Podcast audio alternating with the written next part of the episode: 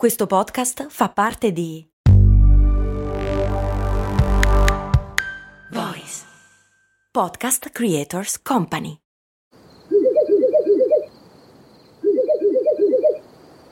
La libertà ti sta chiamando. Sono arrivati gli incentivi Jeep. Oggi sei libero di scegliere Jeep Avenger, il suburbano più compatto di sempre, in versione elettrica, ibrida e benzina, tutte alla stessa rata. Gli incentivi Jeep ti aspettano. Corri in concessionaria, ora. Info su jeepofficial.it. Pronto? Puntata di Natale, la simpatica storia di Sir John Lubbock, primo barone di Avebury.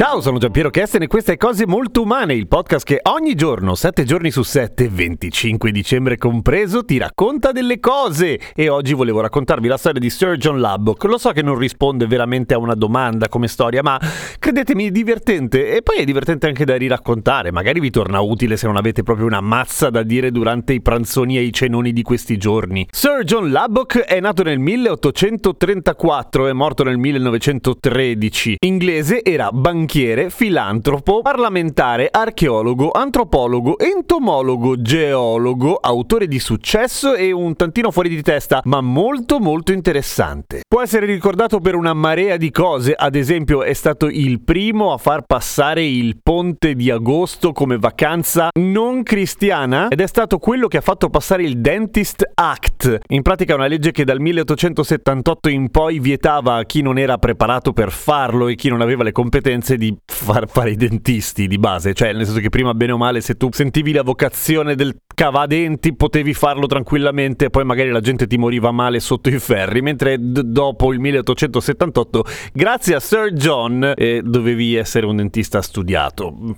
Grazie, è una buona idea. John era il più grande dei figli di John William Lubbock che a sua volta faceva il banchiere ed era un astronomo dilettante ma comunque molto molto bravo. Il nostro John ha studiato molto poco, è andato a Eton a un certo punto ma ha dovuto mollare l'università per dare una mano al padre in banca quando i suoi due soci si sono ammalati e poi a un certo punto muoiono più o meno male. Nelle sue memorie racconta che un giorno suo padre arriva a casa e gli dice ho una sorpresa bestiale per te. E lui ha pensato che figo il pony che avevo chiesto. E invece il regalo che in realtà non dipendeva tanto dal padre ma vabbè l'entusiasmo sì era il fatto che il signor Darwin stava venendo a vivere nel suo paesino. Come ogni giovane ragazzo che si aspetta un pony in regalo e invece gli danno un Darwin ci rimane un po' male ma alla lui e Darwin diventano molto molto amici anzi diventa una sorta di padre putativo per lui Darwin nel senso che gli insegna un sacco di cose e convince il padre a regalargli un microscopio cosa che lo diverte tantissimo e va sotto di brutto con tutto ciò che è biologia e storia naturale. Intanto il padre cerca di insegnargli delle cose a casa visto che non va a scuola, in particolare cerca di insegnargli la matematica e lui in matematica fa veramente schifo. Ed è proprio nel momento in cui prende consapevolezza del suo difficile rapporto con i numeri che purtroppo deve andare a lavorare con il papà a 15 anni e inizia a lavorare in banca, probabilmente l'incubo di qualunque discalculico, ma se la cava anche lì perché John è proprio bravo, porca miseria. Abbandona il sogno dell'università e ci si butta a capofitto nei numeri e nelle cartacce. Ma riesce a trovare qualcosa di interessante anche questo e in un certo senso John Lubbock è una sorta di poster boy della DHD, nel senso che ogni cosa nella quale ripone un minimo di interesse la prende, l'affronta a testa bassa e porca miseria riesce a scoprirne tutti i segreti. Una sorta di supereroe dell'hyperfocusing. E buttandosi a capofitto nella questione della banca diventa part-time banchiere, l'altra parte del tempo la impiega a riformare il mondo delle banche, nel senso che analizza, scopre e corregge tutta una serie di policies che non funzionavano più tanto bene, per cui di fatto diventa anche un economista. Studiando le antiche civiltà e ancora più indietro è quello che si inventa un paio di termini che forse avrete sentito nella vostra vita, ovvero paleolitico e neolitico. L'ha inventati lui e senza copyright. Scrive un libro sui tempi preistorici e un altro sulle origini della civiltà e della condizione primitiva dell'uomo. Però come dicevo all'inizio gli piacciono anche un casino gli insetti, per cui a un certo punto diventa anche entomologo e si specializza sulle api, le vespe e le formiche, che come sapete in realtà si assomigliano moltissimo. È il primo essere umano documentato, se non altro, ad avere in casa un formicaio come pet. In particolare si affeziona moltissimo a due formiche regine, le quali vivranno una a 14 e l'altra a 15 anni, per cui evidentemente le sa anche trattare piuttosto bene, perché le formiche sono longeve, ma minchia, non esageriamo. Resta vedovo, poverino, e si risposa qualche anno dopo con Alice Fox Pitt, la figlia del generale Augustus Henry Lane Fox Pitt Rivers, un altro convinto darwinista, considerato uno dei padri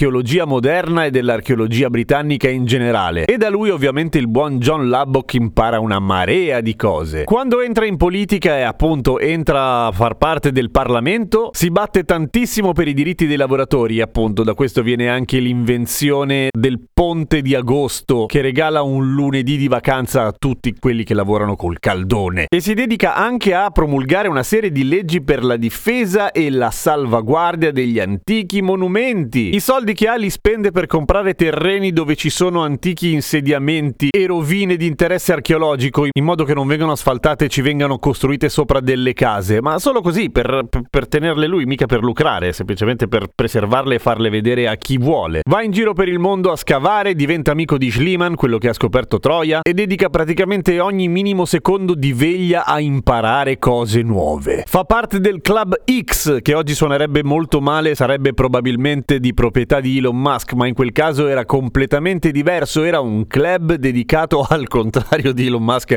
alla libertà di pensiero, nel senso che si opponeva strenuamente culturalmente al peso della Chiesa per quanto riguarda l'insegnamento in generale il sapere, cioè scienza versus cose non fondate. Faceva delle cose bizzarre, per esempio indossava degli scarponcini senza lacci che avevano l- l'elastico in modo da non perdere tempo a fare il fiocco, perché diceva che in quel tempo lì, mentre le persone normali si siedono e si allacciano le scarpe, ecco, quel tempo tutto accumulato nella vita di un uomo può essere tranquillamente speso in modo migliore, tipo imparando una nuova lingua. È stato quello che ha provato scientificamente che le api vedono i colori. Se avesse avuto LinkedIn, la pagina dei titoli sarebbe stata veramente lunga, perché John Lubbock è stato cancelliere di Exchequer, sindaco di Londra, presidente della Royal Society, presidente dell'Istituto Antropologico, presidente dell'Istituto dei Bancari, presidente dell'Istituto Entomologico, quello etnologico, quello africano, quello statistico, membro della Società dei Linneani, la Società degli Antiquari, la Royal Microscopical Society e la Royal Historical Society. La sua famiglia lo prendeva in giro dicendo che faceva parte di così tante società che aveva ogni giorno giorno un incontro annuale. Ma la cosa più divertente della storia di John Lubbock probabilmente riguarda il suo rapporto con gli animali, oltre al fatto che appunto era un affezionato formichista, si può dire, boh. A un certo punto ha cercato di insegnare a leggere o, o quantomeno a riconoscere delle carte colorate via al suo barboncino, ma a un certo punto smise, non deluso dalle performance del barboncino, ma perché riteneva che a Londra stesse male, i cani devono stare in campagna, quindi lo riportò in Kent dove c'era la sua famiglia di origine, sua di John Lubbock, non del cagnolino. Ma la cosa sicuramente più importante che lo rese famoso più di ogni altra cosa al mondo, forse questa da verificare, ma a me piace pensarlo così, è il fatto che a un certo punto dedicò buona parte della sua vita a fare amicizia con le vespe e per fare amicizia intendo che gli dava da mangiare, le coccolava e si faceva pungere un miliardo di volte perché le vespe non è che sono particolarmente furbe o se lo sono sono comunque molto aggressive e incazzate, ma tutto questo portò comunque dei risultati, nel senso che Sir John Lubbock è a oggi almeno l'unico